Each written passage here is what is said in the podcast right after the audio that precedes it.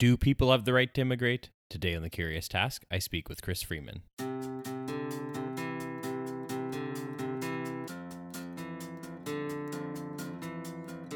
Welcome to The Curious Task from the Institute for Liberal Studies, where we explore economics, politics, philosophy, and other ideas from a classical liberal perspective. I'm Alex Aragona, your host, and today our guest is Chris Freiman. Chris Freiman earned his PhD in philosophy from the University of Arizona. He is an associate professor of philosophy at the College of William and Mary. His research interests include democratic theory, distributive justice, and immigration. His work has appeared in many venues, such as the Journal of Ethics and Social Philosophy and the Oxford Handbook of Political Philosophy. He also blogs at bleedingheartlibertarians.com. Chris, thank you very much for being with us today on The Curious Task. Thank you for having me. So, Chris, as we were discussing before in each episode, we like to start off with a question and go wherever the discussion leads us. So, I'll toss it right over to you. Do people have the right to immigrate? Yes.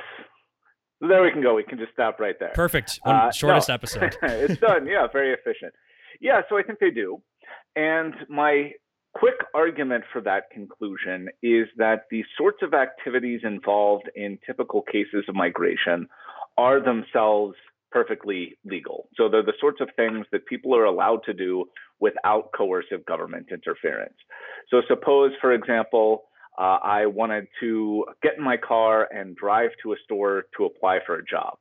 I would be permitted to do this. It would be wrong for agents of the state to stop me from doing this. Maybe I even cross state lines. So maybe I am going from Virginia to West Virginia, still allowed to do that. It would be wrong for police to stop me and prevent me from applying for a job in West Virginia. If I wanted to buy a house in West Virginia, same argument. If I wanted to buy goods from uh, people working in West Virginia, I'm completely within my rights to do that. Uh, and so I argue that there's no real moral difference between that kind of case, where, say, I'm going from Virginia to West Virginia, versus a case where I am going from Texas to Mexico. The sorts of things involved in migration are all perfectly permissible things for people to do. So some people argue, like for instance, under the the um, from the perspective of freedom of association, that like let's say we would like to uh, exclude this person from our group or not hire this kind of person. Uh, they they apply that the same way uh, to let's say border controls or immigration controls. In many of your essays, you say that it's just not a fair comparison. Maybe you'd like to go into that. Right. So I think that you might understand freedom of association in different ways. So you might think, and, and I suppose I'm inclined to this view myself, that what freedom of association entitles you to is the is the right to associate with other people without government interference. So, for example, and if that is the correct conception, I think that would actually speak rather uh, strongly in favor of open borders. So, for example, if I uh, own a business in the United States and I freely choose to associate with people from another country who want to come work for me, it seems as though freedom of association would entitle me to interact with them in that way. So, as long as we're uh, both voluntarily agreeing to the interaction then it seems like I ought to be allowed to do that. So the, the worry is that freedom of the, the worry about freedom of association arguments against open borders is that they seem to imply that the state has the right to tell private citizens who they can and cannot interact with. So if anything, uh, the state telling me that, uh, for example, I can't bring in somebody from another country to come live in my house, or join my religious congregation. Seems like that is a violation of freedom of association. So I don't think the freedom of the association gives the state the right to tell you who you can and cannot associate with. So the the difference really is that a group of people getting together and deciding that they don't want to associate with that group over there. Ultimately, these are individuals forming a group voluntarily, etc. But where when it comes to the state, which is obviously a different kind of institution, the game changes. This is ultimately accepting that the state has the right to tell you you who you can and cannot associate with. That that's right. So one way of looking at it is it's a right of essentially non-interference. So as long as all the parties involved are agreeing to it uh, and there are no rights violations going on or anything like that, the state uh, shouldn't interfere with our decision to associate with each other. Regardless of what I personally believe, I'm going to do my best to play the, sure. the devil's advocate as much as I can here because this is a oh, very that's sensitive my job. Topic. Yeah, this is a very no, sensitive yeah. topic for many right now. So there are some that say, well, well, well, that's all fine and good, But uh, let's look at the effects of immigration, right? People say, okay, let's say thousands of people show up at the border and then come in, come in to uh, to work and to, to quote or be on the system as an example. There's a lot of things people throw out there. So when people might accept the freedom of association angle that you just put out there, they might then turn to the effects of immigration and how that could rapidly either change a culture and an, an economy. So, so uh, I'll try to take them in order, but let me know if I miss any miss, miss any of those points because I think those are all important worries, and it, it's important to address them. Okay. So, one point is just even if we sort of uh, you know snapped our fingers and eliminated all immigration restrictions instantaneously, I don't think it would be the case that tomorrow there would be millions and millions of people ready and willing to enter the United States, just because uh, legalizing immigration wouldn't thereby eliminate all of the transaction costs associated with migration. So it's very costly to move uh, independently of the law. So just because you get a better job offer in a different state uh, doesn't automatically mean you'll move. There are lots of other considerations why you might not do that. So that's just one point. People don't teleport to borders; they don't just show up, right? Exactly. That that's right. And, and, and there are other costs associated with immigration. So you might have to leave family behind. You might have to leave your local community behind. You might have to relieve, uh, leave your religious congregation behind. All these things. So there are lots of reasons aside from immigration restrictions why people might not move across borders. That's just a, a kind of minor point. And also, I, I, could say, if you're not persuaded by that, uh, I could meet you in the middle and say, let's take a gradualist approach to this. So if you really truly have a well-founded worry that hundreds of millions of people will want to enter the United States tomorrow and that they would just overwhelm the system. Like I said, I don't share that view. But if you have really solid reasons for believing that, we could always say, okay, well, one approach to addressing that problem would just be to slowly increase the number of uh, immigrants permitted into the country each year. So it doesn't have to be all at once. So that's just a basic preliminary point. Uh, so on the economic effects, I think there are a couple of things that people worry about. So one is the effects on uh, like social services in the welfare state. So they say, you know, immigrants will come in and they will start using, uh, you know, the United States healthcare system. They will start uh, using public schools and things like that. And so this will add to the fiscal burden shouldered by American citizens or, or something like that.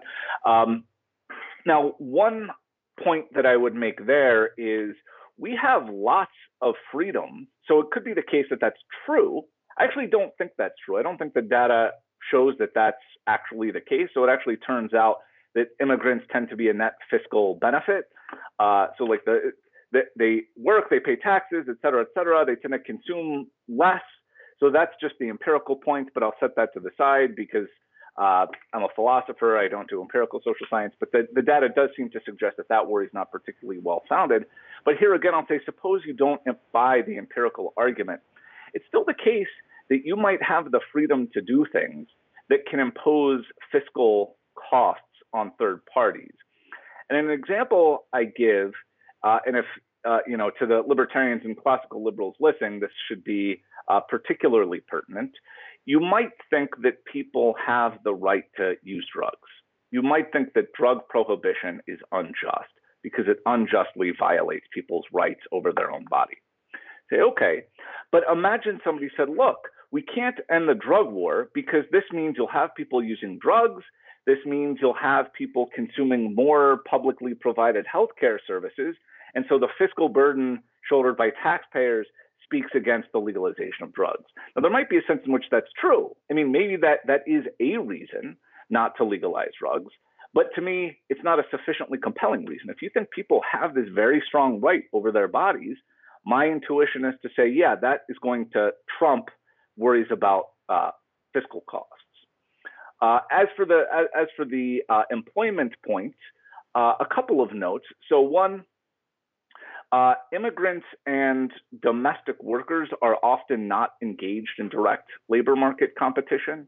So the sorts of jobs that immigrants tend to be best suited for tend to be different than what a lot of domestic workers are well suited for. So just uh, by way of example, uh, there are certain jobs that require uh, really good uh, knowledge of local customs and language and so on and so forth. Uh, as opposed to other sorts of industries that might not require those skills.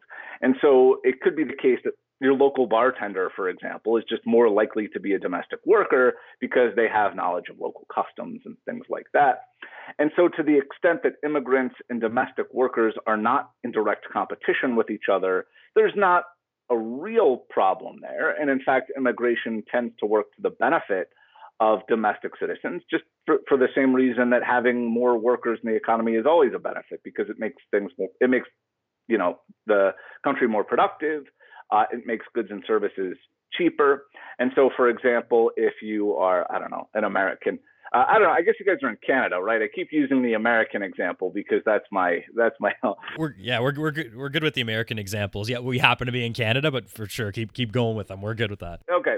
Yes. Yeah, so so you're in America, and let's say um, you're a bartender or something like that.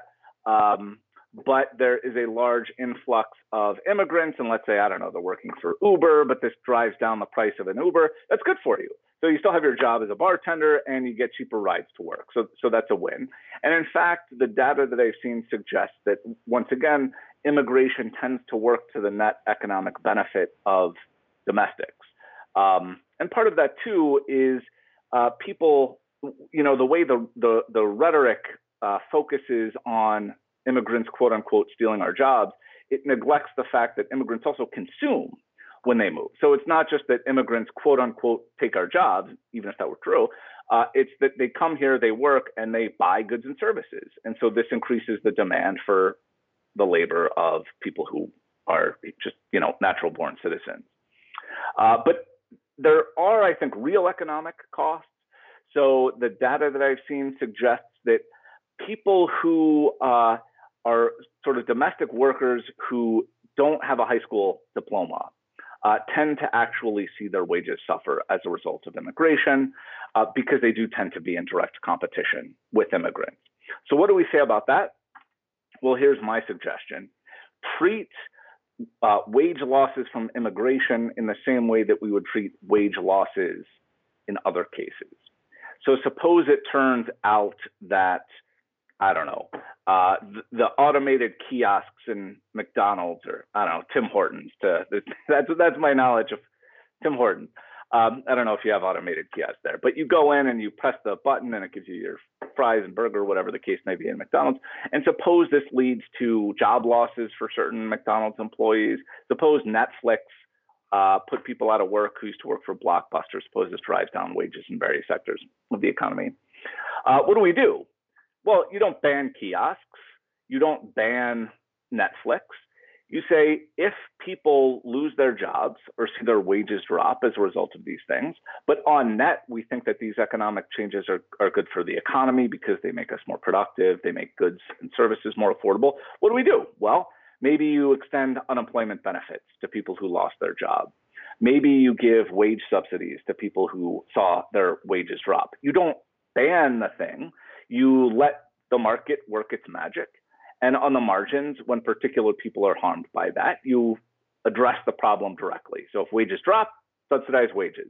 If people lose employment, offer unemployment benefits, wage training, et cetera, et cetera. And this is how we tend to deal with these sorts of issues when we're not talking about immigration, when we're talking about something like outsourcing or automation. I don't really see a reason to treat immigration any differently. Right. So, like, also, what you're saying is that ultimately, if there is a role for the state to play when there are costs of immigration, it certainly isn't to ban immigration itself, which has benefits. It'd be to deal with things like, as you said, maybe do wage subsidies. I think as well in, in one of your essays uh, in a, a, defense of open borders, you mentioned like retraining programs, for instance, for, for right. certain vocations. So, so the idea is that the state isn't there to prevent the economic activity itself, but rather, if it does have a role, cushion a bit of the blow. That, that's right. Like I said, let the, the the market work its magic, the labor market work its magic. Let's drive down the costs of goods and services. Let's you know let people get employed in positions uh, that suit them, and it, it's not cost, costless. So I think uh, advocates of open borders should accept that there are costs to this, but the argument is that the social benefits are much much higher than the costs and we can compensate the people who suffer those costs, perhaps directly out of the gains themselves. So if you think, look, I mean, according to the most optimistic projections, uh, a complete opening of the world's borders would result in a doubling of the world's GDP. Now, that, of course, would be a massive change, and that's not currently on the table. But it turns out that bringing in more immigrants tends to make receiving countries richer. So we say, okay, these countries become richer, and that actually would enable us to have more resources, say, to cushion the blow of domestic unemployment or something like that. You asked me to keep you to task on that list of objections people might have, and there, there was one about culture. But before we get to that, you, yes, since you did mention open borders advocates, I just wanted to say that. So you, you certainly would think that it's a tactical error for people to dress up the open border solution as all roses. Like you said, it's important for the people that are proponents of open borders to uh, recognize the costs and talk about how to deal with them and not be scared of that conversation, as opposed to trying to get that political win to change the hearts and minds, right? Right, exactly. And, and here's the thing: it's true of every policy policy. Right. Uh, so so I don't know of any policy that, that is all roses. So the the best we can do is it's really really good for most people.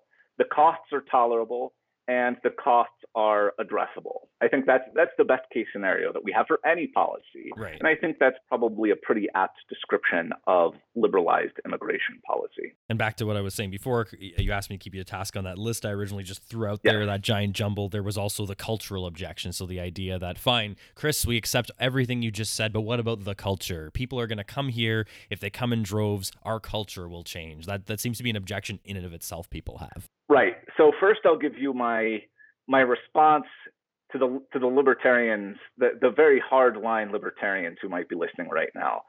I would say uh, you cannot make that objection. It's a very hard line libertarian, just because the things that libertarians want to see happen, uh, aside from you know, set aside your views about immigration policy libertarians propose all sorts of really radical reforms. And I say that as a libertarian. I'm not uh, right. casting aspersions on that. But so th- think about the sort of policies that libertarians want. They want to legalize drugs. They want to legalize uh, sex work. They want to deregulate labor markets. All of these things could have really radical changes uh, to a culture.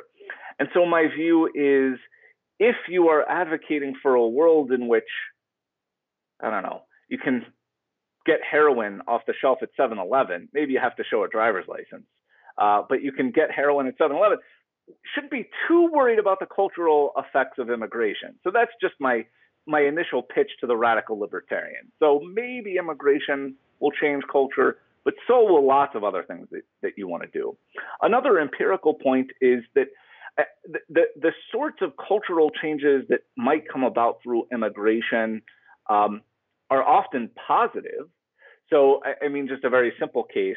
Uh, I remember in Creative Destruction, uh, which is a book by the economist Tyler Cowen, he says, you know, if you think back to the 1950s in the United States, you go out to eat. There were maybe two types of restaurants or something like that if you lived in a really small town. Now you can live in a small town and you just have food from all over the world. Uh, so like the, the the cultural impact of immigrants on the United States, I would say, is typically a net good and a very large net good. So it's true that immigration could change the culture, but that is often and probably more often a positive thing than a negative thing. And the sorts of changes that you might find concerning. So, for example, uh, it might be the case that just to have a liberal democratic culture most citizens have to buy into certain basic moral and political principles. So they have to buy into this idea of religious freedom, democratic equality, the rule of law, and so on. But the evidence indicates that immigrants are just as likely to buy into those principles as native born Americans. Uh, they have similar feelings of pride. They actually commit crimes at a lower rate than native born Americans. So I think the cultural changes that people worry about are, are just unfounded. So the ways in which it really matters that we have a kind of core liberal democratic culture are things that are sort of accommodating to, to um, immigrants. And, and also just an, a further note on this, there are lots of things we can do, even leaving aside the really radical libertarian stuff. There are lots of freedoms that we have that can change the culture. And we don't take the prospect of cultural change to give us reason to restrict those freedoms. So just take something like um, reading books or writing books or proselytizing your religion. those sorts of freedoms can have a really radical change on a domestic culture. But if you say, look, people are allowed to uh, read the Communist Manifesto, they're allowed to write the Communist Manifesto, they're allowed to try to win converts to their religion. These things can have dramatic cultural impacts, but we don't take that fact alone to be a reason to restrict those freedom freedoms. And so it's true, freedom of immigration could have a pretty significant cultural impact, but that doesn't differentiate it from other liberties that are pretty uncontroversial. Right. And you mentioned like cultural benefits before. I think food is actually a great example for that personally as, as, a, as a food lover. But I think as well, uh, cultural benefits are also like in, in the larger sense, a culture can come with, with certain customs and ways of doing things. This ties a bit more into the economic point, but I think that's also something that should be said as well is that they, there's, it's not just what they do for themselves that they bring, but it could be also means and methods and, and what have you when it comes to economic perspective as well. Yes, absolutely. Um, and, and, I think that there was actually, um, I, am sure I'm not getting the statistics quite right, but if you look at, you know, CEOs of Fortune 500 companies in the United States, there's just a, a huge number of, of immigrants on that list. Nobel Prize winners in the United States, many, many immigrants. So you're right. It's not just what you might narrowly think of as culture, but contributions to science, to the economy, and so forth. Right, exactly. And I think that's a great place to take a break. We're at that mark right now. You're on the Curious Task here. We're talking with Chris Freiman. We'll be back in a sec.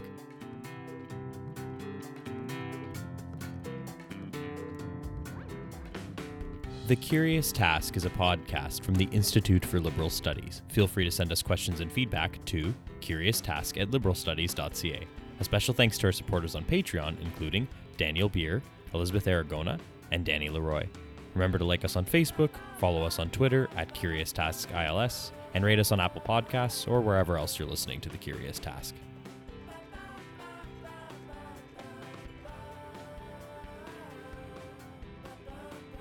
Welcome back, everyone. You're here in the Curious Task. We're talking with Chris Freiman today.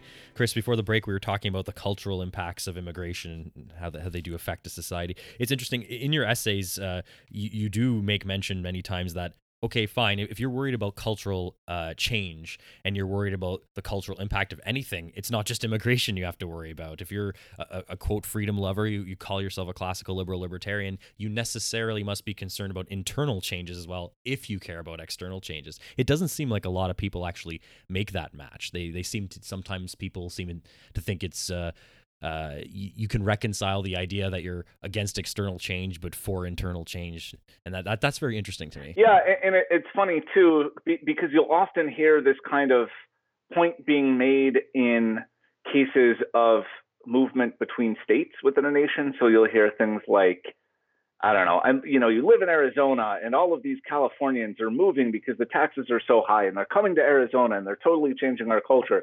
But nobody takes that to be a reason to build a wall between Arizona and California. And and you also hear that this is I don't know to what extent people make this argument now, but you used to hear it. You're kind of hearing it a bit now with video games, but they'll talk about movies and video games and television shows having this terrible corrupting influence on the youth. But that's like you said, that's internal cultural change. And so I don't really think there's a principal difference between cultural change that occurs uh, across national borders and uh, and cultural change that occurs within you know internally as you might say. And the, and there's also i mean given that we live in a globalized world even if you take movement of people out of the equation for a moment that doesn't mean there's not movement of ideas and movement of culture across borders. You can watch foreign movies read books written in other countries see television made in other countries.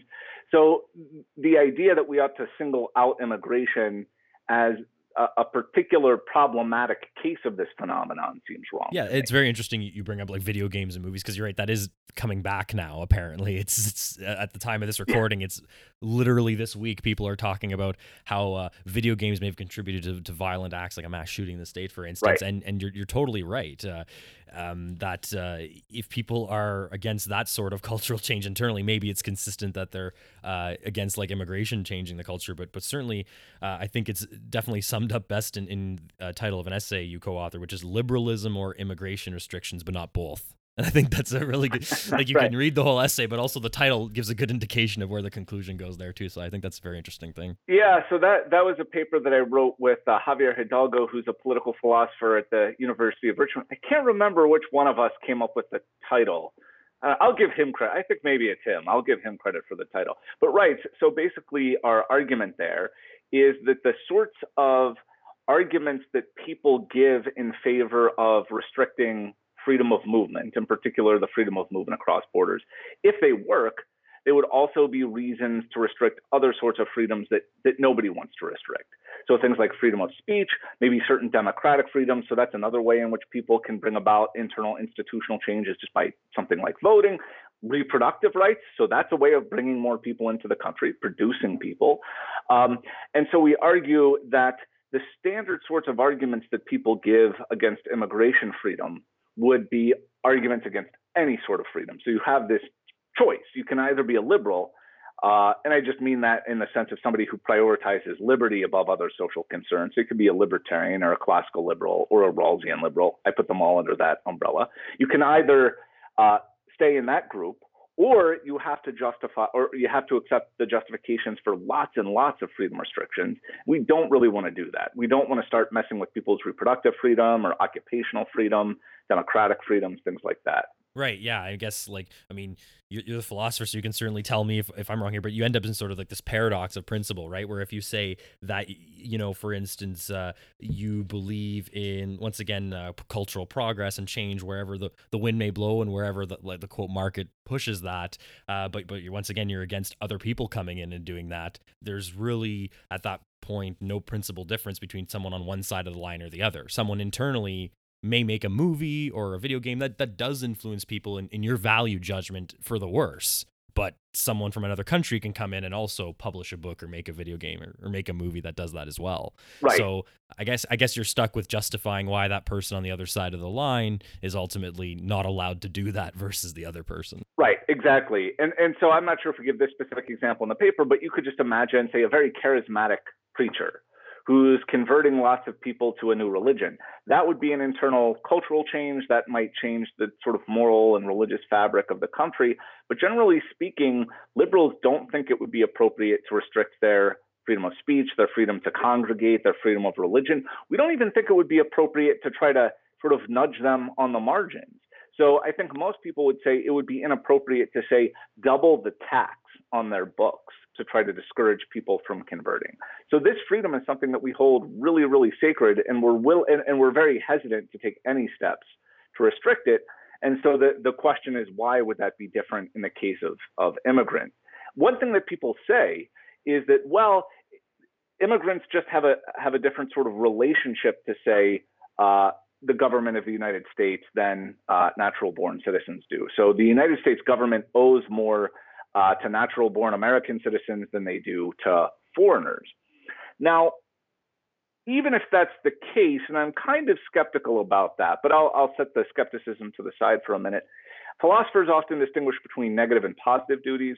So a negative duty is basically a duty not to harm you or interfere you, interfere with you. So if I'm laying on my couch, I am honoring my negative duties towards you because I'm not interfering with you or harming you in any way. Positive duties require me to actually get up off the couch and help you do something. So if you have the positive duty to assistance and you're in trouble, I might have to get up off of my couch and come pick you up and rescue you from the emergency or something like that. Now, if you think that the United States government has special duties to its citizens that it doesn't have to foreigners, those are probably positive duties that you're thinking about. So you might think, the United States government has a duty to provide education to its citizens, but not to the French or something like that. Okay, maybe. Um, but it seems as though the United States government still has very strong negative duties to foreigners. So it can't be the case that you have the person from France, France who's, uh, you know, stopping at LaGuardia Airport during a layover, and then TSA agents just um, you know, take a baton and hit him in the kneecaps or something like that. It would still be wrong for agents of the US government to do that because that person has the right not to be physically assaulted by agents of the US government. And I think a lot of people have this confusion when they're talking about immigration.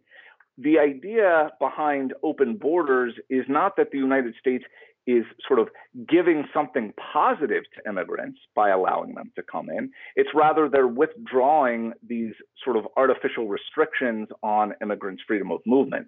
So, what I'm advocating for essentially is the US government getting out of the way and respecting the negative uh, rights of immigrants to come into the United States without coercion. Now, there's the layer on top of it, which we discussed earlier, which is okay, maybe the, the, the government can't use coercive force to keep foreigners out of the United States. Then, what are they entitled to in terms of things like welfare benefits and so on? You know, I can say uh, more about that. Uh, but the basic idea is that the freedom to move across the border is, is a negative freedom. The government is not giving you something by allowing you to do that. The government is simply getting out of the way and not interfering with you uh, in a harmful fashion. Right, and and as you mentioned in your essay, like it needs to be the internal principles have to be reconciled with the external principles. If like ultimately immigration in another way is is a market, right? So if you want to start interfering with that, basically that might be my right to employ someone that's newly coming in. Then you have to once again, on principle, grant that the government does have uh, its place in saying who I can hire or not. Let's say. Right. Exactly. And so, so you can construct parallel cases for domestic employment. So the, the worry I gave earlier is that you might have immigrants coming into a country like the United States, directly entering labor market competitions with the poorest Americans, causing them unemployment, dropping down their wages. And this, this seems like a moral bad. This seems like something that we might have reason to prevent or ameliorate. But this still raises the question of even if it's something that the government ought to address, how should they address it? So in the, uh, one of the papers we give this case, I think this is the paper I wrote with uh, Javier Hidalgo. You could imagine domestic employment decisions, citizens exercising their rights of occupational freedom, causing the same effect. So suppose you have a bunch of uh, really well-off Microsoft employees who just get burned out. They say, I don't want to do this anymore. Here's what I want to do. I want to take a relaxing job as a barista and pour coffee. They, this is this is the decision that let's say that many of them make spontaneously. Well, now you have a bunch of people who are in direct labor market competition with relatively poorly off Americans, and maybe they're going to drop down their wages. Maybe some of them will be unemployed as a result. The right way to address that is not to say, hey, look, if you're a Microsoft employee, you cannot quit your job and become a barista at Starbucks. Nobody would endorse a principle right. like that. It's completely illiberal. You might say, look, you can do it if you want. And if you lose your job because of this market competition, then again, we'll give you some unemployment benefits. We might make job retraining available. We might subsidize your, wa- subsidize your wages if you see the wages fall. But the same principle, like you said, has to hold within and without the. Right, and, and, an extension of that example as well is something that just occurred to me too. Is a lot of uh, folks that happen to be re- retirement age. Let's say they're in their 60s, they're not working their main job or what their main career was in their life, and they, they want to take a part time job just not to be bored and have something to do at like a McDonald's, let's say. And I mean, unless you're prepared to tell grandma no you don't get to go to work at mcdonald's uh, and actually right. not just tell her but use force somehow to make her not able to do so then once again how do we flip that over to someone who's who's a newcomer right yeah, and, and there there are examples that could actually have. I mean, uh, single individuals could have huge impact. So right. I don't know, Elon Musk or something uh, decides to retire tomorrow, and Tesla is in shambles as a result of that. Who knows? Something like that. Uh, that might be bad for the economy. That might hurt a lot of workers. But we say, look, I mean, that's his right of occupational freedom. It's his right to decide where he wants to work. Um, and if he decides he doesn't want to work at all, or maybe he quits and he goes, you know, he becomes the barista or something like that, that's that's his right. The state should not stop him. We mentioned open borders a few times in this conversation, and I definitely don't want to leave this episode without getting giving you a chance to define what you mean by that term because a lot of people uh, you that are proponents of open borders even even putting aside the opponents for a second proponents of open borders might have varying uh, definitions of what that exactly is. Uh, now opponents of open borders would say well Chris just said open borders. He means we're going to get rid of all border control. Just going to be people run, running over the border. Is that what you mean by border uh, open borders? I think it's good that we get on record here what, exactly what you mean by that term. Yeah. So I would. So a, a couple of things. So open borders is not the same thing as no borders. So different. So you could have countries that share an open border, but they remain distinct political entities. And so the example of Arizona and California would illustrate that. So Arizona and California are distinct political entities, but they share more or less an open border. So if you're in Arizona and you work in, want to work in California, you want to buy a house in California, whatever, that's that's totally fine. Nobody's going to stop you. That is roughly what I mean by open borders. So it's not no borders, uh, you can have countries remaining as politically distinct entities. Uh, the, the idea behind open borders is just that there are very few restrictions on what disqualifies somebody from moving. So there might be reasons why people shouldn't be allowed to move across borders, but I actually don't think that has anything to do with a unique problem about immigration. It's just the case there are some considerations that are so compelling they can restrict somebody's freedom of movement. So, for example, if you have somebody, this is such an outdated example, and I haven't updated it, but there was this movie in the 90s, I think it was called Outbreak, and it was some communicable disease where somebody got off an airplane, and if he coughed, then he would infect everybody around him, and it would spread rapidly, and it would kill millions of people. And I think they've made different movies that all have the same basic premise. And so you might ask, could you stop this person from moving wherever they want? I think the answer is yes. So if you have somebody who's has this deadly virus and is going to kill millions of people unless you quarantine them, um, you could probably quarantine them, even though it's a restriction on their freedom of movement. That has nothing to do with borders. It's just if you know somebody is going to kill lots of people, you could restrict their movement. So it, you could imagine a, an analogous case. Uh, so you might stop uh, somebody from entering the country if you think that that would start a deadly epidemic. But again, if somebody is uh, leaving California and entering Arizona and they're about to start a deadly epidemic in Arizona, you could probably keep them out as well. So it has nothing to do with movement of people across national borders. I think those sorts of cases are going to be extremely rare. Uh, perhaps a more common case would be maybe wanted violent criminals. Uh, so that might be a legitimate reason for restricting a person's freedom of movement. But here again, that's not anything uh, morally special about the border. Uh, the police can stop uh, a wanted criminal from moving domestically. So if somebody has a warrant out for their arrest because they're suspected of murdering someone, the police can stop that person, put handcuffs on them, and put them in a cell. So again, you can restrict people's freedom of movement if the reasons are sufficiently weighty. So maybe somebody who has a really serious communicable deadly disease ought not be permitted to move across the border. Perhaps a wanted violent criminal ought not to be allowed across the border.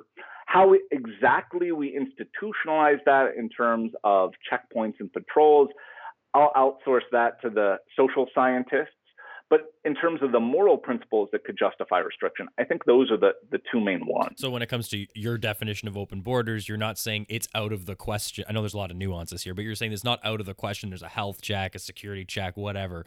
But in and of itself, the principle of the border is not to stop the flow of people. That's what you mean by open borders. Right. So the, the, there is a very strong presumption in favor of not stopping, not stopping people. And the sorts of reasons that would justify stopping people are reasons that apply to any case of movement, not just movement across borders. And, and I should also say, we always have to worry about how the institutionalization of moral principles will actually play out in practice. So you could say, well, in an ideal world, we would have checkpoints like this and patrols like this, and they would respect people's freedom, et cetera, et cetera.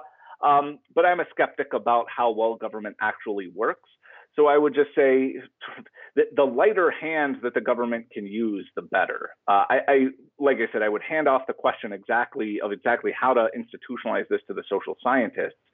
But I think the less opportunity we give government agents to abuse their power, the better. Right. Yeah. And, and I'm glad you took me through that and, and to those listening through that because I think, um, you know, it's important that people whether they're against the principle the concept of open borders or not that nobody creates a caricature or sort of a cartoon of what people mean. Like there's obviously a nu- nuanced discussion here. I'm sort of reminded of this commercial that played in Ontario where um it's when basically the the liquor control board the discussion was that you know you can get your finally your, your liquor in corner stores and the bunch of people that were against that ran this commercial where these these 5-year-old children went in and just were able to buy beer off the shelf and it's like like no nobody wants that. Maybe some do, right. but nobody does. And same thing here with you, right? You're not saying that. Sure, just you know, just like let's all you know create the worst scenario possible in your head, and you're good with it. With people giving everyone tuberculosis right. or something. You could probably find somebody at the uh, Libertarian Party convention who advocates uh, letting five year olds buy liquor. well, of course, but yes. that's not the yeah, norm. Exactly. And and also, I would say, um, yeah, uh, just on that point, uh, my, my argument is is sort of an argument about symmetry. So, it, like the reasons you would accept for limiting immigration freedom have to be reasons you would accept to restrict other freedoms. Since we don't take those to justify other restrictions, don't take them to justify immigration restrictions. And so, right, I, I think you're right that a lot of opponents of open borders have this caricature where they say that means no restriction on movement whatsoever. But that's not how we treat other rights. So if you say, I'm in favor of free trade, if somebody responded to that by saying, well, does that mean um, people in other countries can like start importing chemical weapons or something into the United States? Like, well, probably not. Uh, there are probably restrictions on that. Or you say, I'm in favor of the right of private property. You say, oh, okay, well, does that mean that you can build a, a nuclear bomb in your garage? Well, probably not. We can argue about where the cutoff is in all these cases. But the, the big point is like there's a very strong presumption in favor of letting people move across borders or letting people trade across borders, letting them use their property as they see fit. Whether that entitles them to build a nuclear bomb, probably not but those are those are marginal cases. You're 99% of the way there when you're already having that conversation. Right. Yeah. Like you know, just in the same way, being a proponent of scientific progress and, and testing and exploration doesn't mean you get to drop a nuke over a neighborhood, right? Like that's not what we're we don't want to test the effects that way. Right. Right. During the break, we, we quickly talked about uh, something I touched on briefly at the beginning, which was uh, some people made the comparison between like a neighborhood association in a country, but you you did mention that you'd like to get into that a little further, and I think it's it's great that we do. So a lot of people do consider the United States like a club with a, with memberships, right? As we were talking about. So the idea that uh, you know people in the United States they're part of the club, they get to decide who is in and out of the club, and let, us drill a little deeper onto why that that basic premise in in your view is is a fundamental error just from the get go as to why the state isn't like a club. Yeah, so, so, there are just a couple of initial reasons why I think those cases are disanalogous. So, for example, in clubs, you typically voluntarily sign up to be a member of a club. I never signed up to be a member of the club United States. I was essentially conscripted into the club at birth. Um, if I break the club's bylaws, I'm incarcerated. Uh, you know, I don't know if you join the Boy Scouts or something like that and you break their rules, you're not going to be incarcerated as a result of that. Uh, the costs of leaving the, the quote unquote club United States are extraordinarily high. So if I were to leave this club, this kind of goes to what we were talking about at the very beginning. I might lose contact with my family and my community. I might need to get a new job, learn a new language. The cost of exiting this club are very prohibitive in the way that exiting a neighborhood association, for example, aren't quite as high. So I think all of these are reasons to be skeptical of the, the club disanalogy or the club analogy. So if, if you freely enter a club and it's relatively easy for you to leave, that strikes me as plausible that that club can you know restrict your freedom to do certain things uh, in a way that we wouldn't accept in the case of the United States government. So an example that I give in one of my papers is the New York Yankees are a club, and they institute policies that we would not accept if they were instituted by the United States government. So as far as I know, this is still the case. You're not allowed to have facial hair if you're a member of the New York Yankees. You have to shave. I, am not quite sure I understand the, the logic of that rule. It strikes me as a very bad rule, but that's the rule. Now you might ask, are the Yankees within their rights to impose that rule on their players? I think you'd say, yeah. I mean, you sign up to be a Yankee. If you don't want to be a Yankee, you can do something else. And so if that, if that's one of the terms of membership, then so be it. Now, if Donald Trump uh, gave a national address and he said, no more beards for Americans, we would think this would be a wild abuse of his power. But if the United States really were like a club, like the New York Yankees, it would be something of a puzzle as to why he couldn't impose this rule. So, we're all just members of Club USA, in the way that Yankees are members of the Yankees Club, why couldn't Trump dictate very draconian measures in the way that, I don't know, the Steinbrenners, if they're still running it, impose really draconian restrictions on Yankees? So, th- the interesting thing to recognize about club membership is clubs don't just dictate who can and cannot be in the club, they can also dictate um, what sort of behavior is acceptable from members of the club in ways that we don't think a United States United States government, for example, can dictate it. That's okay in the case of clubs, like I said, because you freely enter. The cost of leave, leaving tends to be pretty low. That's not the case when we're talking about living in a place like the U.S. or Canada. So the government in those cases have to be a lot less restrictive in what they can demand of people. Right. And and I think another thing that's very interesting as you were talking through that, it, it struck me that people also um, have a fundament most people have a fundamentally different view of the way majorities work in a club versus a state. So so for instance, if uh, you, you know, we're you and I are in a club together with a bunch of other people and they majority vote that we're not drinking lemonade on on Friday, we're drinking orange juice instead, we go, ah, well, shit that that's the way that right. goes i guess. But uh but but when a bunch of people say guess what guys? The majority voted taxes are going up threefold tomorrow. A lot of people say hey wait that doesn't work like that. So already on different issues right. people have a fundamentally different way they view how a state works in terms of voting and opinion and things like that versus a, a private association. That's right. And the other interesting thing too about the club analogy is if you break the rules you can be expelled from a club. So the yankees can cut you if you grow a beard i guess um, and we think that that's totally permissible for the sorts of reasons I gave earlier. But we don't think it would be permissible for the United States to, for example, start deporting people, uh, ejecting them from the club if they didn't follow the relevant sorts of rules either. Right, right. That's a very that's a very interesting point. I guess I can't really think of anyone I, have I've uh, heard of that said we should just throw them out of the country. It's more like you go to jail or there's some sort of like right. you know yeah, consequence. But it, and I think though that also illustrates the problem with this idea that you know you have love it or leave it. I mean, I don't know. There are lots of people born and bred in the United States who really don't like the United States, um, and we say, okay, like that that does not uh, disqualify them from being a citizen. We don't think that that somehow degrades their status as a citizen. I mean, they're you know prior to 2016, I guess uh, lots of Donald Trump supporters apparently thought America was not great because he had to make it great again. Do you say prior to 2016, does that mean that uh, Donald Trump supporters should have left the country, that they were less than full citizens? I don't think that's the case.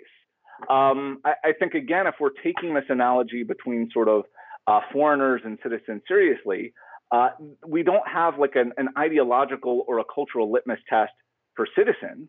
Citizens can believe anything they want. They can be communist, they could be fascist, they could be whatever. Uh, and we think they're still nevertheless full-fledged members of the club, as as we should.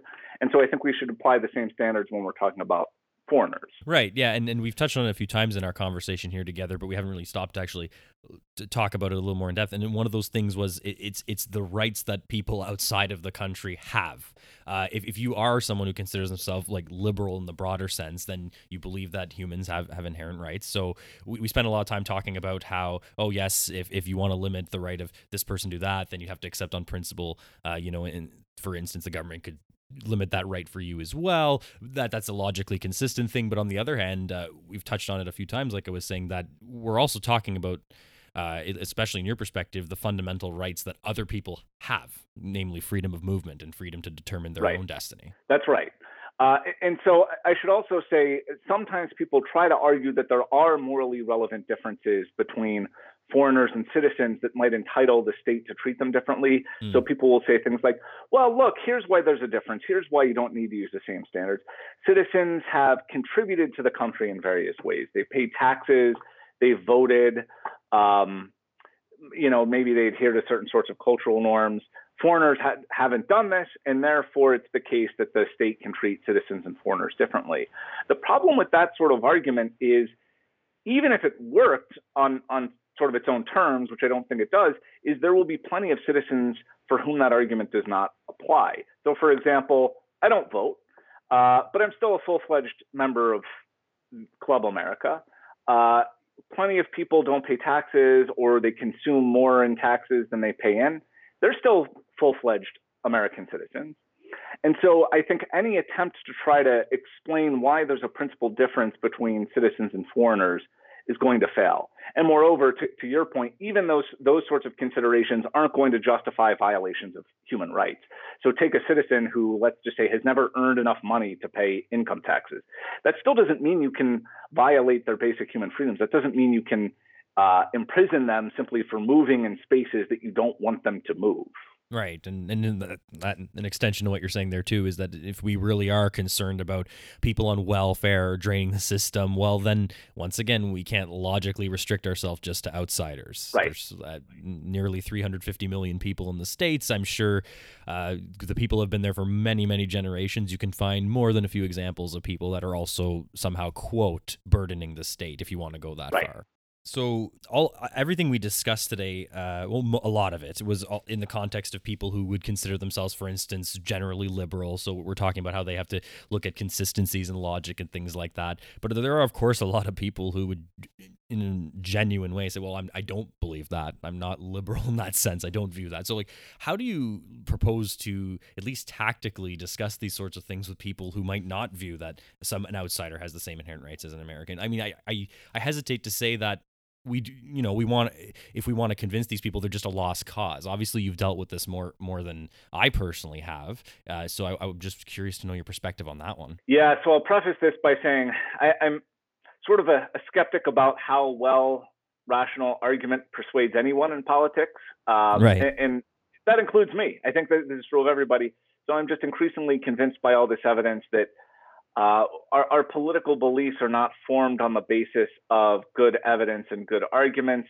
They are formed on the basis of our like partisan affiliation, and we try to find ways to rationalize whatever our partisan team uh, is standing for. So we say, right now we're at a point in the United States where Team Republican stands for immigration restriction, Team Democrat stands for liberalized immigration, and I don't think they really reasoned their way into that conclusion. I think that uh, I, I think that's what the team has become. And so now, if you're a good member of Team Democrat, you're pro open borders, which is good. I like that. I'm glad about that.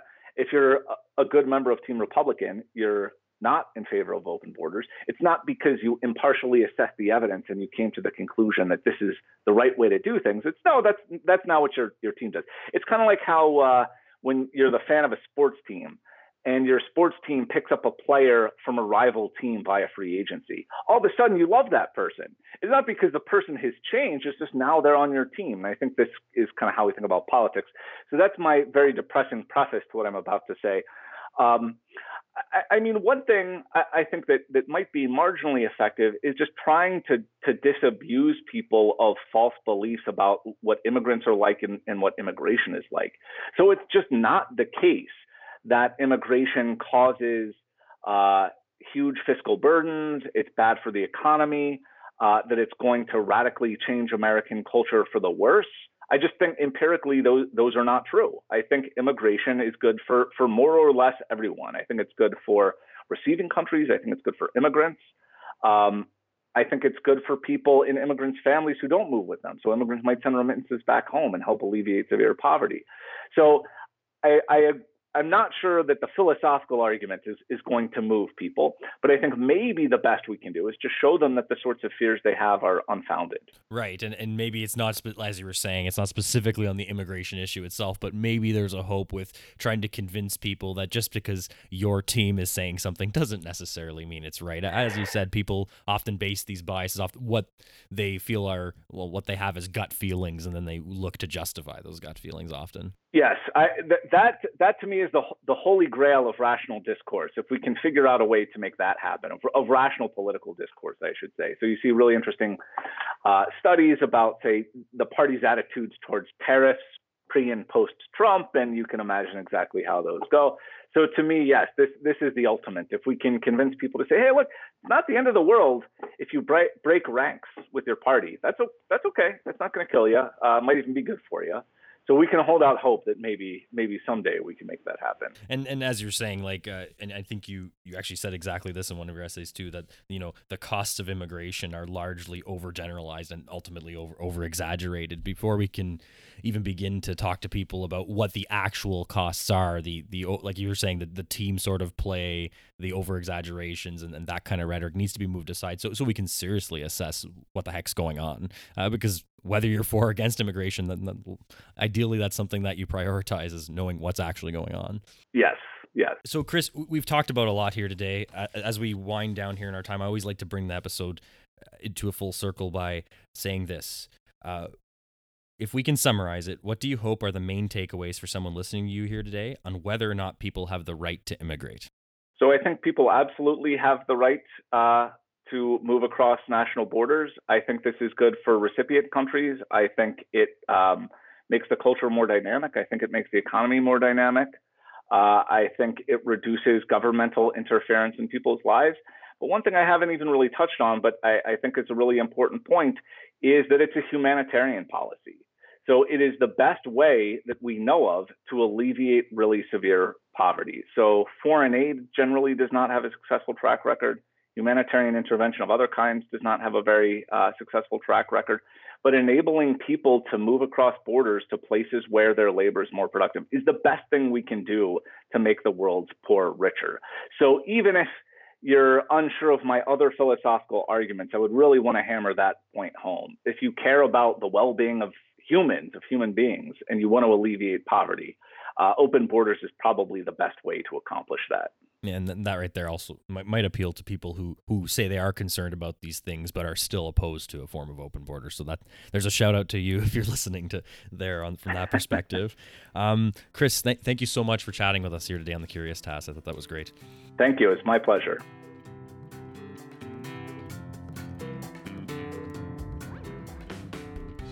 This episode of The Curious Task was produced by Alex Aragona and Sabine El-Chidiac. Our executive producer is Matt Buffton. The music you heard on today's episode was created by Lindy Vopnfjörð. You should check out his other stuff online. The Curious Task exists today because of donations of time and money from those creating it and listeners like yourself. Check us out on Patreon and find out how you can support us and get access to exclusive offers. I'm Alex Aragona. Thank you very much for joining us on The Curious Task.